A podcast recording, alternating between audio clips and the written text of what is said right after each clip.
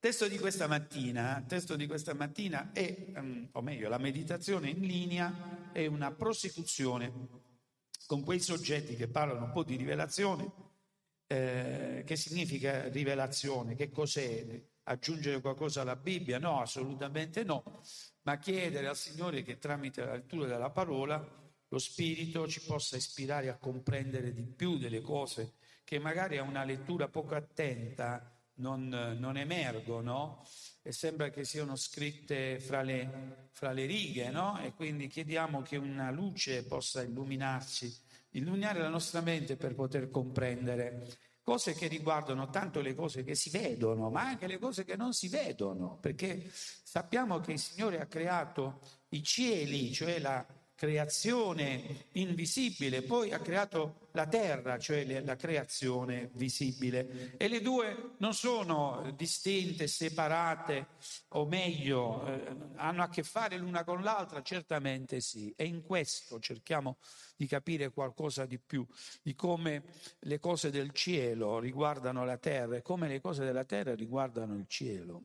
Bene, queste meditazioni rimangono sul, sulla pagina Facebook, no, sulla pagina o sul canale YouTube solo per poche ore, poi vengono tolte perché eh, non so Marco, poi scusatemi, seguitemi per piacere dietro le colonne i tecnici del suono.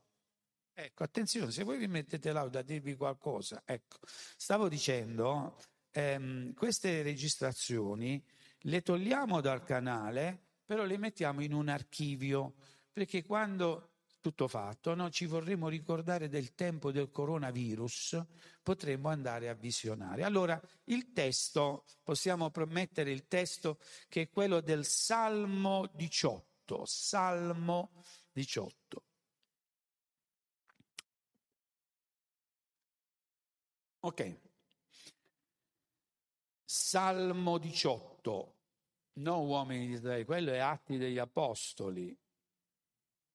Ecco, Salmo 18. Oppure, va bene, se, se l'hai trovato il Salmo 18, ok? Inizia dal verso 1 e dice, io ti amo, Signore, mia forza. Lo ripeto, io ti amo, Signore, mia forza. Il Signore è la mia rocca, la mia fortezza, il mio liberatore. Il mio Dio, la mia rupe in cui mi rifugio il mio scudo, il mio potente salvatore, il mio alto rifugio. Io invocai il nome del Signore che è degno d'ogni lode e fui salvato dai miei nemici. I legami della morte mi avevano circondato, i torrenti della distruzione mi avevano spaventato i legami del soggiorno dei morti mi avevano attorniato, i lacci della morte mi avevano sorpreso. Nella mia angoscia invocai il Signore, gridai al mio Dio. Mi fermo qua un attimo e mentre riprenderò la lettura dal verso 6, eh, vi prego di ricordare il momento in cui Gesù era alla croce e gridò Eli, Eli, lama sabachthani, che significa Padre, Dio mio, Dio mio, perché mi hai abbandonato? Perché questa parte, come anche la parte che appena, diciamo, abbiamo appena letto, ha un senso profetico rispettivamente all'episodio del Golgotha, del Golgotha. Ed ecco qui che adesso, guardando, avendo davanti a noi questo scenario, troviamo i pensieri di Gesù. Nella mia angoscia invocai il Signore, gridai al mio Dio ed egli udì la mia voce nel suo tempio, il mio grido giunse a lui, ai suoi orecchi. Allora la terra fu scossa e tremò, le fondamenta dei monti furono scosse e crollate, perché egli era colmo di sdegno, un fumo saliva dalle sue narici, un fuoco consumante gli usciva dalla bocca e ne vennero fuori carboni accesi. E mi fermo qui. Il potere del sangue. c'è una rivelazione, è la seconda parte di quello che domenica scorsa abbiamo introdotto. E, ehm, magari prima di proseguire su questo, per, essere, per avere più chiara questa immagine che abbiamo letto, scusate se cambio un po' l'ordine di quello che vi dovevo dire. Adesso andiamo a mettere Atti degli Apostoli. Atti degli Apostoli, capitolo 2, verso 2.22. Vedete che cosa è scritto qui. È un discorso che parla un po' della storia eh, di Israele ed è mm, proposto al momento in cui gli apostoli eh, pre, pre, predicano per la prima volta, guardate, è la prima predica della Chiesa. E voglio leggere da questa parte che parla della risurrezione, dal verso 24, parlando di Gesù, Atti degli Apostoli, capitolo 2, verso 4, Dio lo risuscitò avendolo sciolto dagli angosciosi legami della morte, perché non era possibile che egli fosse da essa trattenuto. Infatti, ecco i salmi, Davide dice di lui, io ho avuto il Signore continuamente davanti agli occhi, perché egli è la mia destra affinché io non sia smosso. Per questo si è rallegrato il mio cuore, la, la mia lingua ha giubilato e anche la mia carne riposerà nella speranza. Perché tu non lascerai l'anima mia nell'Ades e non permetterai che il tuo santo subisca la decomposizione. Tu mi hai fatto conoscere le vie della vita, tu mi riempirai di letizia con la tua presenza. Sono parole che il salmista riferisce a Gesù. Il sangue, il sangue abbiamo detto era la vita. Quando noi parliamo di vita, secondo la tradizione ebraica, la vita era nel sangue, termine anima nell'ebraico non c'è, c'è questa parola nefesh che significa vita, significa carne, ecco perché quando si parla del sangue in modo simbolico si parla della parte vitale dell'uomo non dimentichi però, anche secondo quello che gli ebrei insegnano, che l'uomo ha una vita spirituale perché Dio ha soffiato nell'uomo, va bene? Però la parte che riguarda, diciamo, la sussistenza materiale nella tradizione ebraica è nel sangue. Non posso ripetere tutto quello che abbiamo detto domenica, se no non arriveremmo al soggetto di questa mattina, o meglio alla continuazione. Sta di fatto che il sangue che alcuni eh, erroneamente, in un modo così, eh, entrando nella simbologia, dicono che sia una specie di segno per allontanare le forze dell'avversario. Ecco, mi permetto di dire che c'è proprio un'inversione, eh, è vero, di ruolo, più che altro di ruolo, di identificazione eh, di, di, di ciò o di colui che il sangue blocca il, del sangue dell'agnello, diciamo così, il maligno non ha niente a che farne perché? Perché non rientra nella procedura spirituale del culto. Non so se è chiaro il concetto. Il sangue dell'agnello riguarda simbolicamente e fattivamente ciò che fa parte del rapporto fra l'uomo e il Padre e Dio. La questione del sangue che dovrebbe ostacolare o essere un impedimento al maligno di fare qualcosa, perché scusate, il sangue ha mai impedito di essere tentato?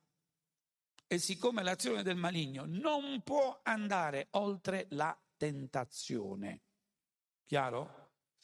Ripeto, il sangue, l'azione del maligno contro l'uomo nell'ambito di ciò che giuridicamente gli, ha, gli è attribuito, non può andare oltre la, mm, la tentazione. D'altronde ricorderete che quando Satana chiese a Dio di poter toccare eh, Giobbe, Giobbe è, è vero, fu toccato perché Satana chiese a Dio di poterlo fare. E il Signore gli disse non toccargli la vita.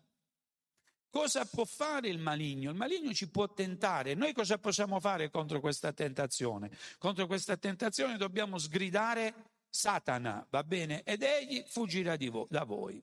Cos'altro ci dice la Bibbia di questo? Ci dice ad esempio che Gesù ha detto a Pietro, Satana ha chiesto di vagliarvi come si vaglia il, grado, l'ha, il grano, l'ha chiesto, se no non avrebbe potuto farlo. Quindi guardate, ciò che il maligno può fare contro di te contro i credenti, contro gli uomini in linea di principio, è la tentazione. Quando poi questa tentazione apre la porta al maligno, così come nel caso del primo peccato gravissimo, quello dell'omicidio, il Signore disse il peccato ti sta spiando alla porta. Se tu apri la porta, chiaramente il danno nella tua vita conseguente a quella tentazione sarà veramente grande. Ma se tu resisti a Satana e lo sgridi, egli fuggirà da te. Allora il sangue, il sangue perché rientra, è vero, nella simbologia del culto nell'Antico Testamento ebraico, è in vero non soltanto in quello ebraico, perché i sacrifici di animali eh, diciamo, avrebbero bisogno di essere studiati antropologicamente perché sono presenti in tutte le culture antiche. Perché il sangue?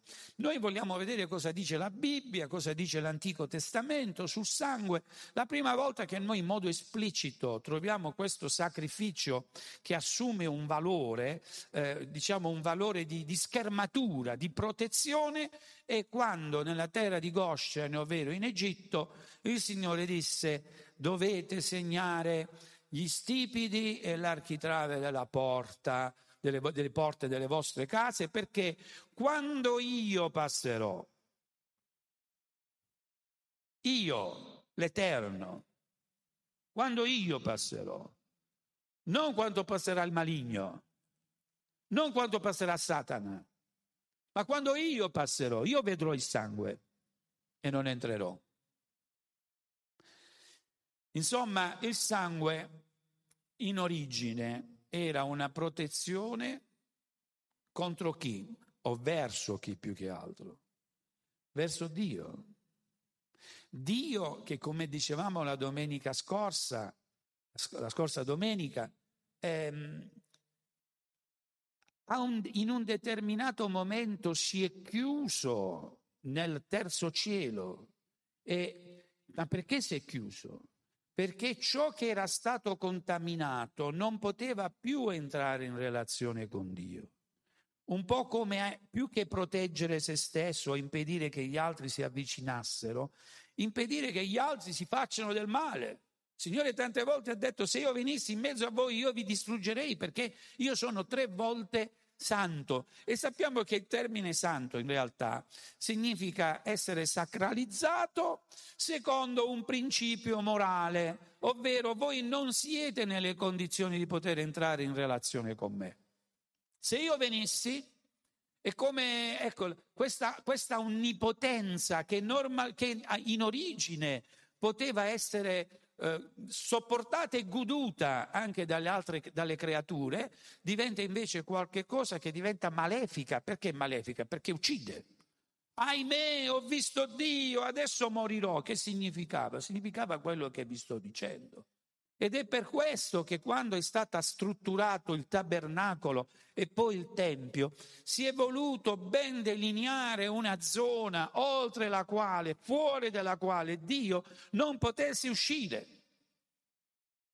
Dio non poteva uscire, non doveva uscire dal luogo santissimo. Perché? Perché se Dio esce dal luogo santissimo sono guai. La potenza di Dio, l'onnipotenza di Dio, la gloria di Dio, la gloria di Dio deve dimorare nel luogo santissimo. Tant'è vero che i, i sacerdoti, allora quando ci fu la dedicazione del Tempio e la gloria di Dio scese nel Tempio, furono spaventati non vollero godere della presenza di Dio, avevano paura e scapparono via dal Tempio, così come anche Mosè quando parla con il popolo e vedono sulla montagna, sull'Oreb, fuoco, fiamme, suoni di tromba, avevano paura ad accedere.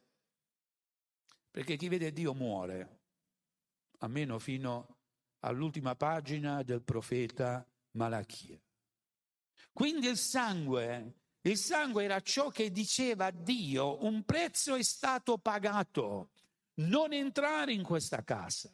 Perché Signore, se tu entri in questa casa, noi, un po' come Pietro davanti a Gesù, dici io sono un uomo peccatore, ricordate quando era sulla barca, tutti quanti ci scopriremmo peccatori in, in, nella condizione di non poter sopportare la presenza di Dio, senza il sangue. Quindi ecco che nell'Egitto, nella storia d'Egitto, del popolo di Israele, Dio passava, vedeva il sangue e passava oltre. Questo è il significato della Pasqua. Passare oltre. Chi passa oltre non è il maligno. Chi passava oltre era Dio. E Dio, come possiamo entrare in relazione con Lui? Attraverso i riti, secondo la vecchia, la, la vecchia vero, mentalità, l'antica mentalità, attraverso i riti, attraverso tutta la legge mosaica, ma che, legge mosaica che in realtà si, si poteva comprendere e si può comprendere oggi soltanto se si partiva da un presupposto, Dio è inavvicinabile, è lì nel Tempio e nessuno può entrarci. Ti puoi accostare, se sei un sacerdote dopo esserti purificato è vero che adesso noi siamo diventati tutti quanti maniaci del lavaggio delle mani. A me si stanno rompendo le mani, come di solito le donne mi dicevano, eh, sai che quando tu lavi i piatti si rompono le mani. Non ci credevo, è vero, è vero, è vero. Eh. Quindi eh, lavaggio di mani, purificazione, il sommo sacerdote, è vero, per un anno veniva lavato tre volte al giorno, immaginate tre volte al giorno, veniva lavato, non si lavava, andavano dei colleghi sacerdoti, è vero, nella giornata per tre volte al giorno lo lavavano perché? Perché doveva entrare nel luogo santo, ma soprattutto una volta all'anno, doveva entrare nel luogo santissimo. E quando entrava? Poteva entrare soltanto perché presentava, ancora prima che il suo corpo accedesse, presentava il sangue. Il potere del sangue era in questo, evitare il castigo, evitare la, eh, di entrare in relazione con Dio nella maniera inadeguata, perennemente inadeguata, mai l'uomo potuto, eh, avrebbe potuto assumere una, una, forma, una condizione tale da poter entrare nel luogo santissimo. Quindi Dio, Dio è nel Tempio e dove vogliamo che sia in realtà, secondo questo pensiero? È meglio che Dio stia nel Tempio, che non fuoriesca, perché se questa potenza fuoriesce ci fulmina, ci uccide. E questo è il principio della sacralizzazione ogni, in ogni aspetto religioso. Voi avete notato, siete mai stati in chiesa cattolica, no? L'ostia è chiusa, si chiama in un tabernacolo e viene chiusa a chiave. Ma che fai? Ci verrebbe da dire, ma che, che cosa vuoi chiudere? Che fai? Chiudi e apri. Eppure guardate nella, nella funzione cattolica della messa, eh, io, io, voglio dirlo ai fratelli cattolici, l'ostia è il momento, quando si dà l'ostia è il, modello, è il momento centrale della messa, non c'è messa senza dazione dell'ostia, no? Però quest'ostia è tenuta chiusa. Poi il prete va, la apre, la dà e poi che fa? La rimette e la richiude.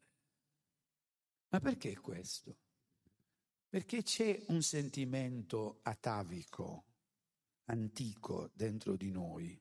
Dio, Dio lo amo, voglio avere relazioni con Lui, ma fino a un certo punto. Ma perché? Perché?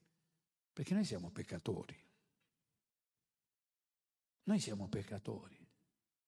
E quindi, concludo questa parte, Dio è nel Tempio, ma nel luogo santissimo chiuso, blindato.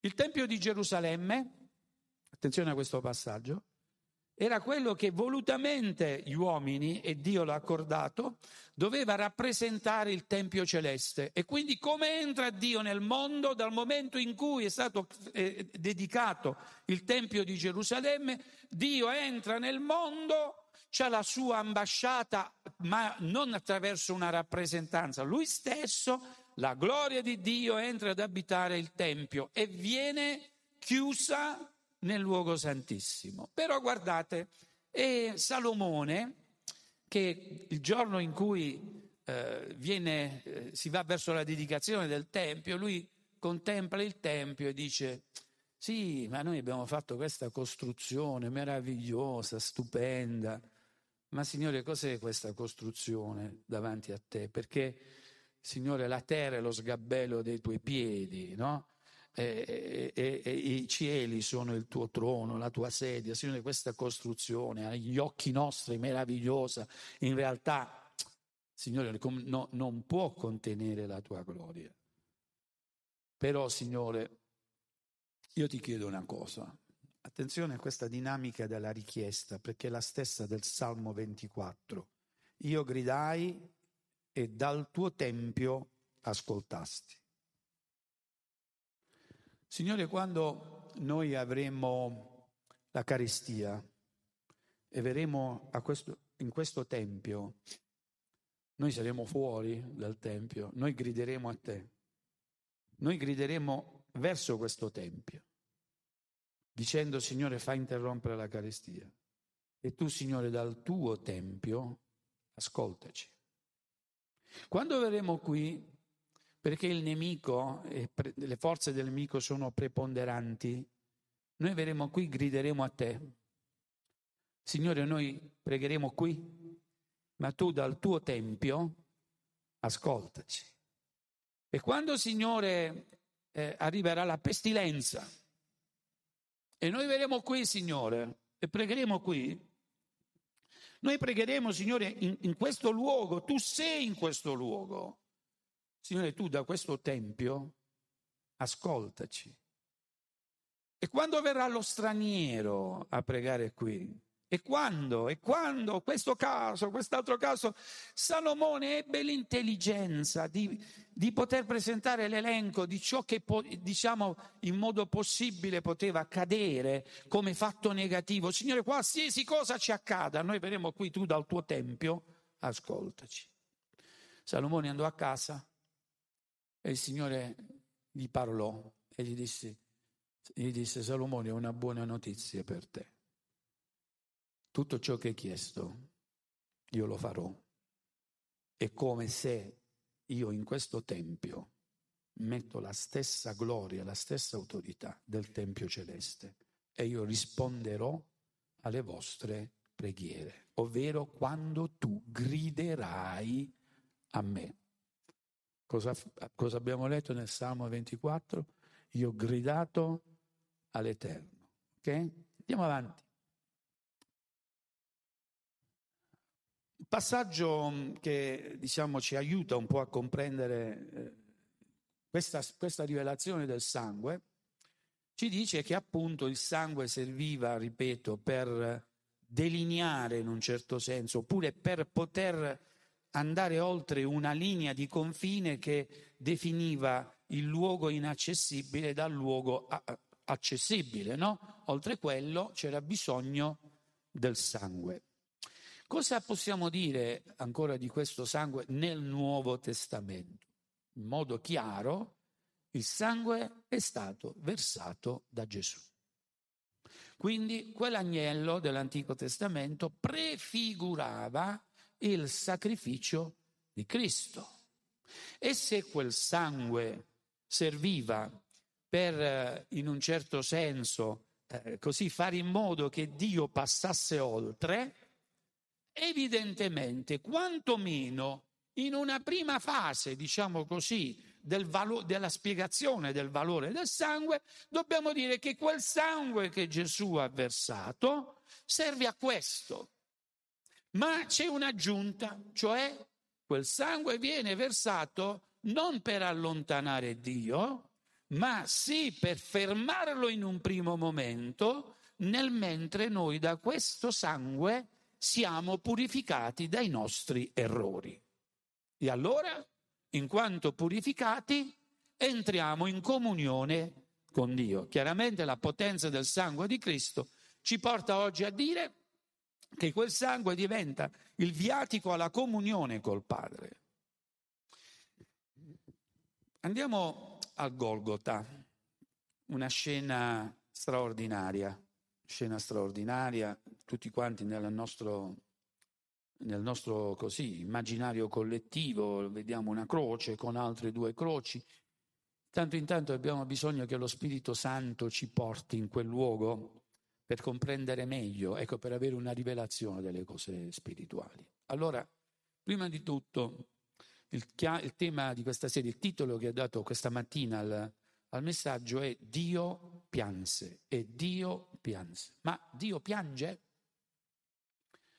Ora un, una cosa che va sottolineata è che eh, Gesù eh, nel dire chi ha visto me ha visto il Padre, ci dà una chiave di lettura eh, che in definitiva ci serve per, per capire il modo con cui Dio ha potuto rivelarsi agli uomini. Noi chiamiamo Dio Padre e facciamo bene. Amen? E perché Dio Padre? Perché il modo con cui Dio si può rivelare a noi per farci capire il suo eh, smisurato amore, bene, deve utilizzare la figura del padre amorevole, quel padre che mostra amore per il figlio. Ecco perché lo chiamiamo Dio Padre. Avremmo potuto semplicemente, e non avremmo sbagliato, dire Dio Creatore, ma dire, dire Dio Creatore, per quanto l'atto di creazione contenga un atto d'amore, non esplicita il sentimento così come noi lo conosciamo. Quando Dio si rivela come padre, sta cercando di spiegarci quali sono i suoi sentimenti per noi. Quindi Dio è padre. Però attenzione, secondo quello che stavamo dicendo prima, è un Dio padre chiuso in un box a cui bisogna fare attenzione ad avvicinarsi perché sono guai. Si è chiuso nel box perché è meglio che stia lì, se no qui diventa un problema. Allora non dovremmo parlare dell'uomo che si allontana dalla casa del padre, ma dovremmo parlare del padre che si allontana dalla casa per proteggere l'uomo. Attenzione a questo passaggio che può sembrare un po', come devo dire, bizantino, troppo articolato, ma la realtà è questa. Noi non potevamo avere a che fare con questo Dio che vuole chiamarsi Padre, ma Gesù è venuto per rivelarcelo. Ecco la rivelazione. E se noi non vediamo il Padre attraverso gli occhi di Gesù, che è il Figlio, noi non conosciamo Dio.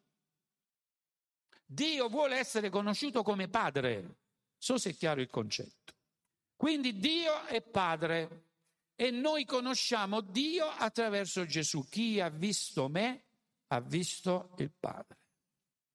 Qual è stata la relazione fra Gesù e la morte? La Bibbia ci dice che un giorno Gesù andò davanti a una tomba. Quella tomba c'era un amico, il dramma della morte. Sapeva Gesù che avrebbe la, avuto la potenza di risorgerlo? Parliamo di Lazzaro? Sì. Sappiamo, è vero che Gesù conosceva già il futuro e quindi lo vedeva già in piedi fuori dalla tomba? Sì, ma la visione delle cose future, attenzione, non leniva la tristezza del momento. In quel momento Gesù pianse davanti alla tomba di Lazzaro. Gesù non ha fatto proclami, perché c'è un tempo per piangere. E sentite, noi in Italia siamo a quota 10.000 morti. Cioè come se due o tre paesi da 5.000 membri non esistono più. 10.000 morti. Questo non è un tempo per sorridere, perché la Bibbia ci dice che c'è un tempo di fare cordoglio. E questo deve essere un tempo di fare cordoglio. Quindi bisogna che riflettiamo. Nella Bibbia è scritto fermatevi davanti a me, fermatevi e contemplate che io sono Dio. Che significa? Che Dio vuole essere contemplato nel senso estetico, guardate come sono bello, guardate come sono onnipotente, guardate come sono santo. No, no, questi sarebbero sentimenti umani. Il Signore ci sta dicendo una cosa, guardatemi. E se, se è vero che la rivelazione di Dio l'abbiamo attraverso Cristo, dobbiamo guardare allora Gesù che è Dio, che ci viene Dio rivelato in modo umano, cioè come un padre, un padre, quando un figlio muore, il padre che fa? Sorride? No, no, piange. Anche se il padre ha la possibilità di risorgerlo, piange. Cosa possiamo conoscere allora di Dio che noi possiamo in un certo senso sentire, ovvero i sentimenti? Possiamo vedere Gesù che è Dio davanti a una tomba che piange. E quindi Dio in quel giorno ha pianto. Ecco che Dio piange. Perché? Perché è vero che Onnipotente può fare ogni cosa, ma quella quota parte di dolore non viene dimenticata, non viene esclusa. Insomma, Dio non si protegge dai sentimenti. Questo voglio sottolineare. Se è vero che Dio si pro- proteggeva l'uomo mettendosi nel luogo santissimo, questo non significa che si schermasse da tutta la sofferenza umana. Dio piange per l'uomo. Ecco perché dice quando io griderò il tuo pianto, è come se stesse dicendo, anch'io piango con te. Voglio dirti, fratello, sorella, le tue preghiere, il tuo grido, hai ascoltato davanti alla presenza del Signore. Anche questa mattina, se noi andiamo a Lui con questo sentimento, questa visione, scusate, posso dire questa rivelazione, no? Sappiamo che Dio piange ma gloria a Dio perché Lui è l'Onnipotente, può fare ogni cosa. Amen. Andando avanti, vediamo quindi questo Dio Padre, di questo Dio che ha sentimenti, così vuole che noi lo conosciamo. Ok? Andiamo al giorno in cui Gesù, all'ora sesta, spira, muore. Che cosa è accaduto? Prima di tutto sappiamo che Gesù muore su Golgota, dove dicevamo la volta scorsa, giù sotto c'erano le tombe di Adamo e di Abele e che quel sangue idealmente, la sua vita, di cui Gesù dice io non ho voluto lasciare nemmeno un sang- una goccia, no? Alla fine dal costato di Gesù uscì l'acqua, perché il sangue l'aveva dato tutto, l'aveva versato tutto e l'aveva aveva impregnato Gerusalemme benedicendo il mondo, no? Perché Gerusalemme rappresenta il mondo e quindi il sangue dell'agnello ha benedetto il mondo. Ecco perché è un tempo di grazia. Ecco perché quando il Signore vede quel sangue passa oltre in un certo senso. Adesso vogliamo entrare però in, un, in una richiesta, Signore, non andare oltre, entra e stai con noi perché questa è la rivelazione dell'Emmanuele, Dio con noi. Però ecco che quel sangue ha benedetto Gerusalemme e quel sangue poi ha impregnato la terra raggiungendo idealmente quel luogo dove il primo uomo che aveva sbagliato e il secondo uomo che è stato il primo adoratore, è vero? Di cui la Bibbia ci dice che il sangue di Gesù è più eloquente del sangue di Abele e che in definitiva quella linea di adoratori che si conclude con il profeta Zaccaria che fu ucciso fra il luogo santo e il luogo santissimo. Ricordate, quel sangue eloquente, ma quello di Gesù è più eloquente, grida più forte. E dove grida? Dove grida? Il sangue penetra e benedice l'umanità benedice l'umanità anche che adora Dio. Amen. E rispettivamente a questo ricorderete un colloquio fra Gesù e una donna samaritana. Il Signore sta cercando veri adoratori. Però attenzione, vedete cosa dice Gesù a questa donna. Dio che è nel Tempio, Dio che ha sentimenti umani, però il Signore dice pure Dio è spirito. E poi Gesù a Nicodemo dice che lo spirito è come il vento, va dove vuole. Tu puoi provare a chiuderlo. Stai seguendo?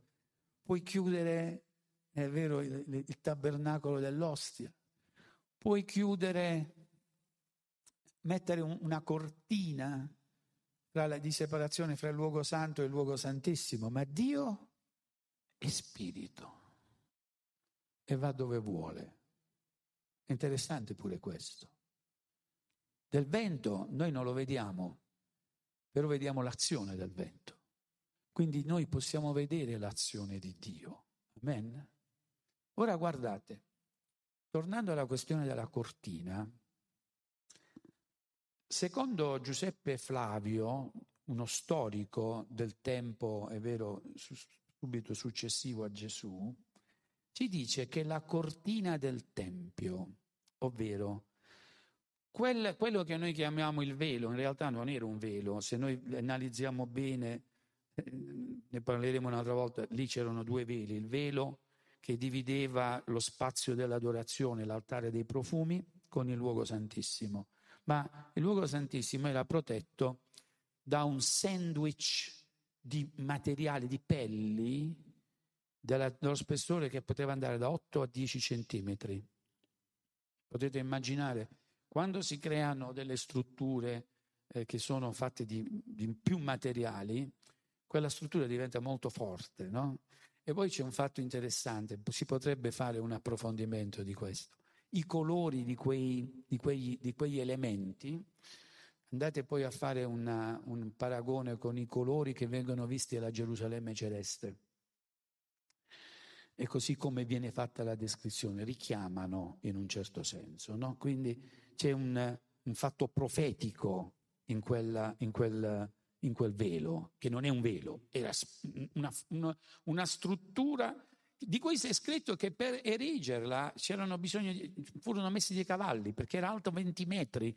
Eh, Erode portò l'altezza del tempio da 15 a, a 20 metri e questo e questo, questo telo era indistruttibile. Abbiamo lo scenario del Golgotha, abbiamo lo scenario del Tempio, abbiamo un padre nel Tempio con sentimenti umani, abbiamo un figlio sulla croce, abbiamo lo spirito che si muove e va dove vuole, abbiamo fatto gli ingredienti, adesso Andiamo alla conclusione, poi chiederò a Giuseppe di venire alla tastiera. Gesù è alla croce, sta versando il sangue, la terra viene benedetta, ma a un certo momento Gesù lancia un grido, il grido del figlio. Padre, o meglio Dio, è lì, la massa Bactani, gridò, Signore perché mi hai abbandonato? La gente lo stava deridendo. Possiamo iniziare a suonare Giuseppe, grazie. Ecco che su questo scenario Salmo ci dice contemplate Dio, venite davanti a me e contemplate il mio volto. Ecco cosa dobbiamo contemplare di Dio. Gesù è alla croce e grida. Eli, Eli, lama sabachthani. Rileggo le parole del Salmo. Il Salmo dice, Signore, tu sei la mia rocca, tu sei la mia fortezza, tu sei il mio liberatore, il mio Dio, la mia rupe in cui io mi rifugio, il mio scudo, il mio potente salvatore, il mio alto rifugio.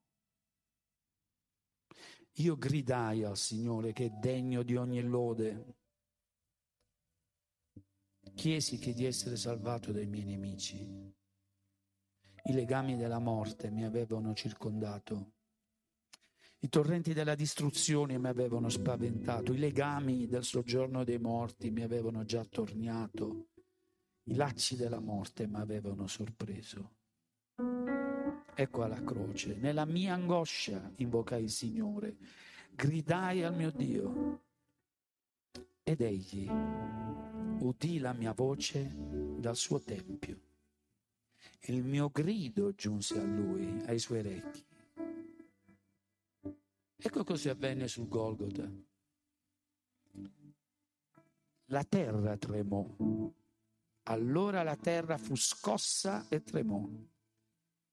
Le fondamenta dei monti furono smosse e crollate perché egli era colmo di sdegno, un fumo saliva dalle sue narici, un fuoco consumante gli usciva dalla... Perché? Perché era stato toccato suo figlio. Il padre ascolta questo grido e nell'aver scelto perennemente l'abitazione del luogo santissimo, perché il figlio lo chiama. Eli, Eli, la Maxa Bactani. Padre, perché, Dio mio, perché mi hai abbandonato? Le viscere, come è scritto, furono messe in subbuglio. Il padre manifestò sentimenti che solo umanamente possiamo comprendere, li comprendiamo come padri. Uscì dal tempio, per uscire dal tempio squartò, ruppe la cortina del tempio per recarsi a salvare il figlio. Ma leggete bene negli Evangeli, mentre questo stava accadendo, Gesù portò a termine il suo compito ancora prima che fosse fermata quell'azione. Gesù è scritto, rese lo Spirito. Che amore quello di Gesù. Perché è scritto che rese lo Spirito. Lui ebbe modo di dire a Pilato, nessuna vita. Sono io che la depongo. Io la depongo e Gesù ancora prima che ci fosse l'azione del Padre, azione di giudizio, colmo di sdegno, rompe il patto del velo, perché qualcuno è andato oltre i patti. Gesù ancora prima che accada qualcosa, rimette il sangue sugli, spiriti, sugli spigoli e gli architravi della porta ancora una volta segna, non soltanto dando il sangue nel senso umano, ma rende lo spirito. Rendere significa che nessuno glielo toglie, ma lo dà.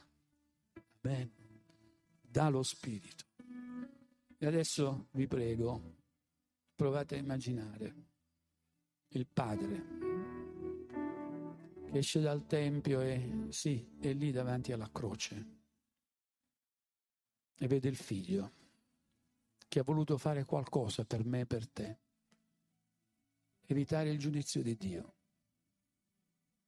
È come se Gesù in quel momento stesse al Padre, ecco, ho fatto ogni cosa per far sì che questi uomini in questo momento possano contemplare con te la mia opera. D'altronde è scritto che nessuno può comprendere l'opera di Cristo se non per l'azione dello Spirito. E lì Dio, lo Spirito, ha trovato degli uomini e mentre questi uomini, avendo assistito a tutto questo, si chiedevano quale fenomeno fosse, ecco che lo Spirito Santo, come un genitore davanti a una tomba, spiega chi è quell'uomo sulla croce. Ed ecco che lì c'era un soldato romano e Dio parla a questo soldato e gli dice, colui che è la croce è mio figlio. E quell'uomo disse veramente questo è il figlio di Dio. perché lo Spirito stava rivelando. Amen. E quest'opera è l'opera che il Signore continua a fare. Mi ha preso un giorno, ti ha preso un giorno, ti ha portato a Golgotha e ti ha mostrato Dio sulla croce. Pazzia per i, per i gentili, scandalo per i giudei, incomprensibile. Eppure lo Spirito mi ha detto, ecco, questo è mio figlio. Ti voglio spiegare cosa ha fatto. Ci ha riconciliati.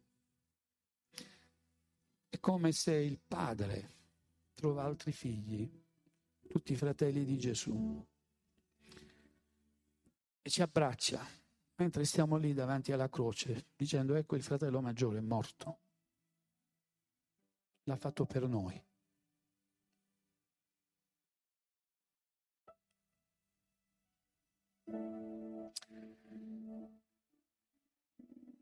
Cosa c'entra il maligno con tutto questo? Non portare il sangue dell'agnello per dire al maligno non mi puoi toccare, perché il sangue dell'agnello è puro. Di piuttosto, insieme allo Spirito Santo, io sono un figlio dell'Altissimo perché Gesù è morto per me. Amen. Così resisterai a Satana e egli fuggerà da te. Gli potrei dire semplicemente, io scelgo il Signore al posto di quello che tu mi vuoi proporre, come Gesù ha vinto la tentazione dicendo adora soltanto Dio. Amen. Adora soltanto Dio. Ma chi è per me questa mattina? Il Signore è il Padre e lo Spirito che mi portano a contemplare Gesù sulla croce. Prezioso sangue dell'agnello versato per me. Dio non fa più male. Dio non fa più... La sua onnipotenza non mi uccide, anzi diventa quel padre che accoglie il figlio che torna dopo che per tanto tempo è stato separato e c'è quel bel sentimento di riconciliazione. Puoi dire amen con me questa mattina? Siate dunque riconciliati, abbiate pace con Dio. E così il ministero che ci è stato affidato, dice l'Apostolo Paolo, è il ministero della riconciliazione. Fermatevi avanti a me, dice il Signore, e questa mattina ci fermiamo davanti alla croce avendo vicino a noi Dio Onnipotente, lo Spirito dell'Eterno, che ci spiega ogni cosa. Ma, ma, abbiamo letto il Salmo e abbiamo letto Atti degli Apostoli. L'anima, Spirito di Gesù, l'anima di Gesù, mentre il corpo viene tolto dalla croce e viene messo nella tomba. Uomini ispirati dallo Spirito, Giuseppe d'Arimatea e altri, le donne, mettono Gesù nella tomba. Gesù, come tutti quanti gli uomini, va verso l'Ades. Abbiamo letto, il legame dell'Ades non hanno potuto trattenermi, ma va verso l'Ades. Lì la morte, che è l'ultimo che Gesù ha già sconfitto, adesso lo sconfiggeremo pure noi. Per secoli, per millenni, ha sempre avuto modo di poter mettere dei legami. Perché?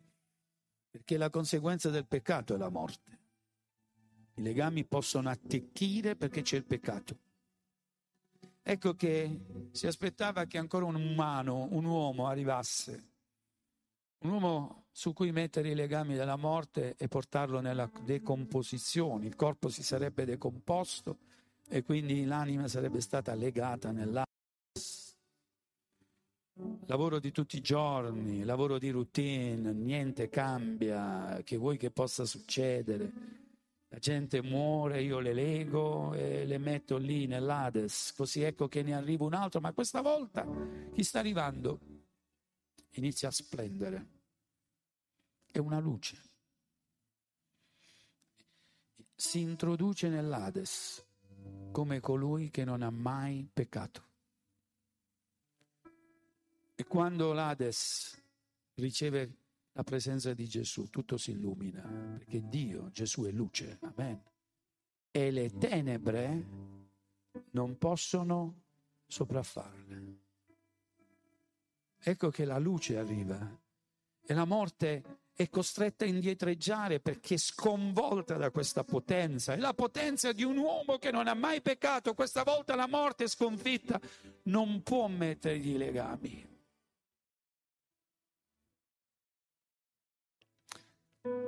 Se davanti alla croce noi piangiamo, Dio piange, lì nella zona dell'avversario c'è già la vittoria. E questo voglio dirti. Mentre nella tua vita tu sei toccato da cose che ti portano anche al pianto, già l'avversario è sconfitto.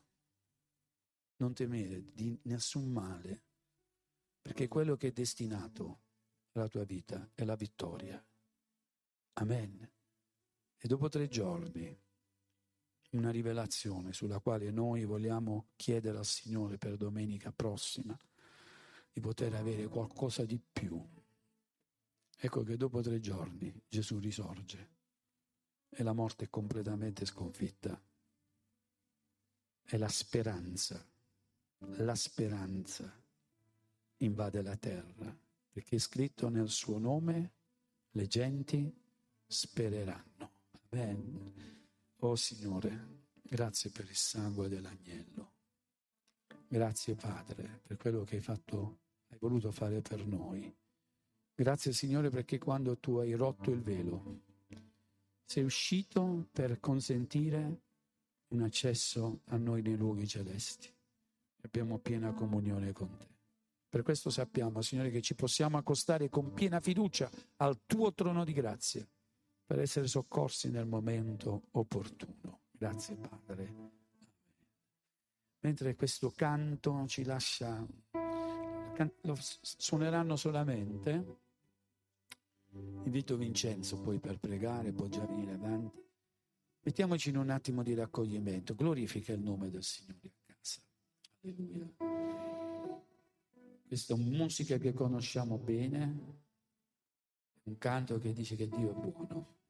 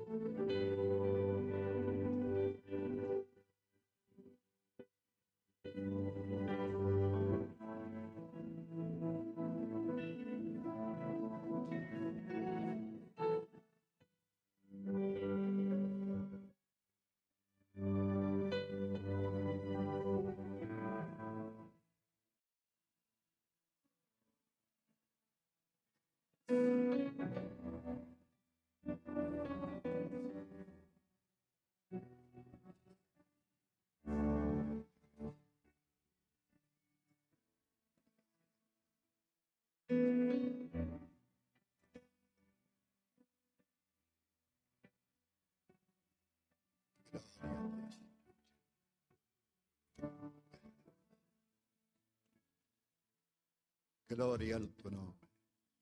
Dio Padre d'amore, in questo momento non possiamo rimanere indifferenti davanti alla tua dolce presenza. In questo istante ci presentiamo ancora una volta dinanzi a te, sempre in quel nome grande e meraviglioso del tuo figliuolo Gesù, per poterti dire dal profondo del cuore grazie che in questa mattina ci siamo raccolti insieme alla tua presenza per poter contemplare ancora una volta la tua fedeltà. Ti diciamo grazie per la tua parola che ha voluto rallegrare i nostri cuori. facendoci comprendere che tu ti prendi cura di ciascuno di noi. E noi te ne siamo grati, te ne siamo riconoscenti di questo infinito amore, oh Dio, che tu hai messo dentro i nostri cuori. Non eravamo degni, ma ci hai resi degni attraverso quel prezioso sangue. In questa mattina ci siamo raccolti alla tua presenza per poter godere la tua dolce presenza. Continui, oh Dio, a parlare ai nostri cuori, perché la tua parola è quello che addolcisce il nostro cuore. La tua parola è quello che ci dà forza per poter proseguire questo cammino di fede. E noi ti diciamo grazie, Signore, continui a parlare al tuo popolo, continui a parlare a ciascuno di noi. In questo momento ti vogliamo presentare tutti quelli che ci sono stati ad ascoltare. Fa che questa tua parola possa trasformare la loro mente e il loro cuore. E insieme ci vogliamo unire alla tua presenza, magnificando, lodando e benedicendo il tuo nome. Rimani con noi, rimanente di questo giorno, con la tua dolce presenza questo ti chiediamo nel nome di Gesù, il benedetto in eterno.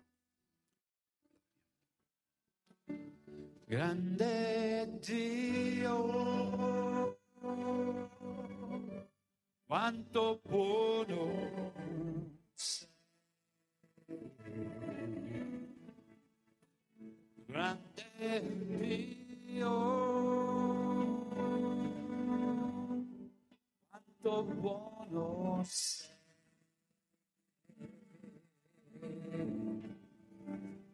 Grande Dio,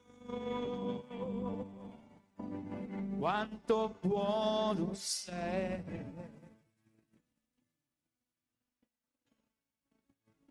Grande Dio, quanto buono sei.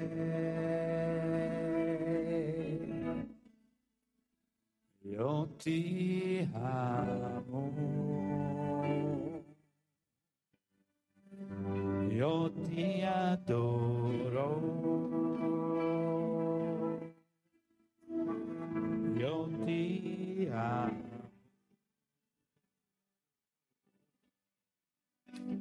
io ti adoro, grande Dio, grande Dio.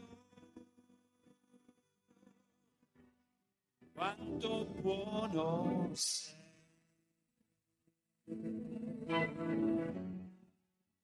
Grande Dio, quanto buono sei. Ancora una volta, grande Dio. Grande Dio. quanto buono sei. Grande Dio.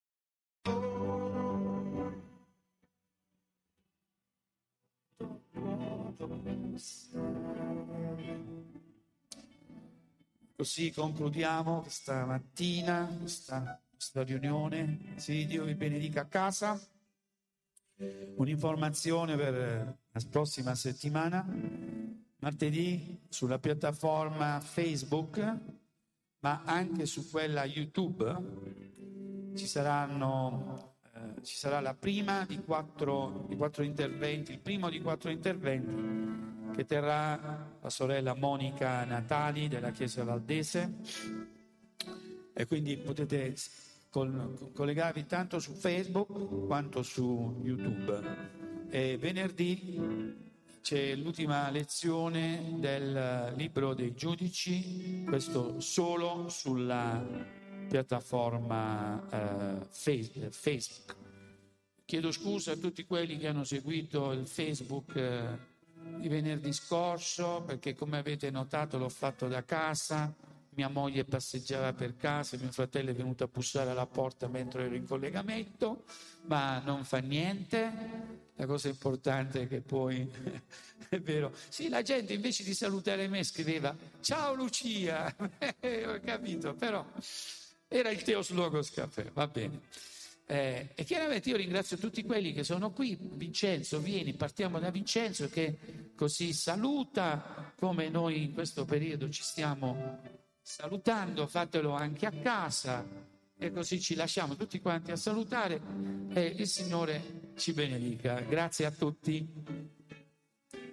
Pace, pace a tutti e di, di aver ascoltato e grazie che voi esistete.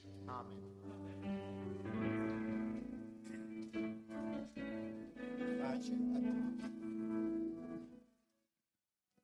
Dio vi benedica, buona domenica a tutti, buon appetito.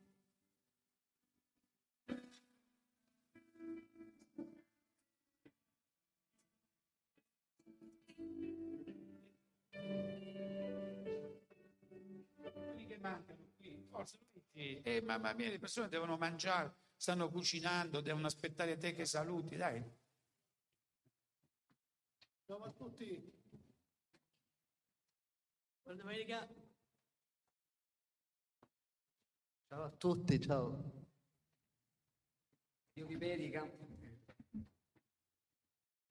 Pace a tutti.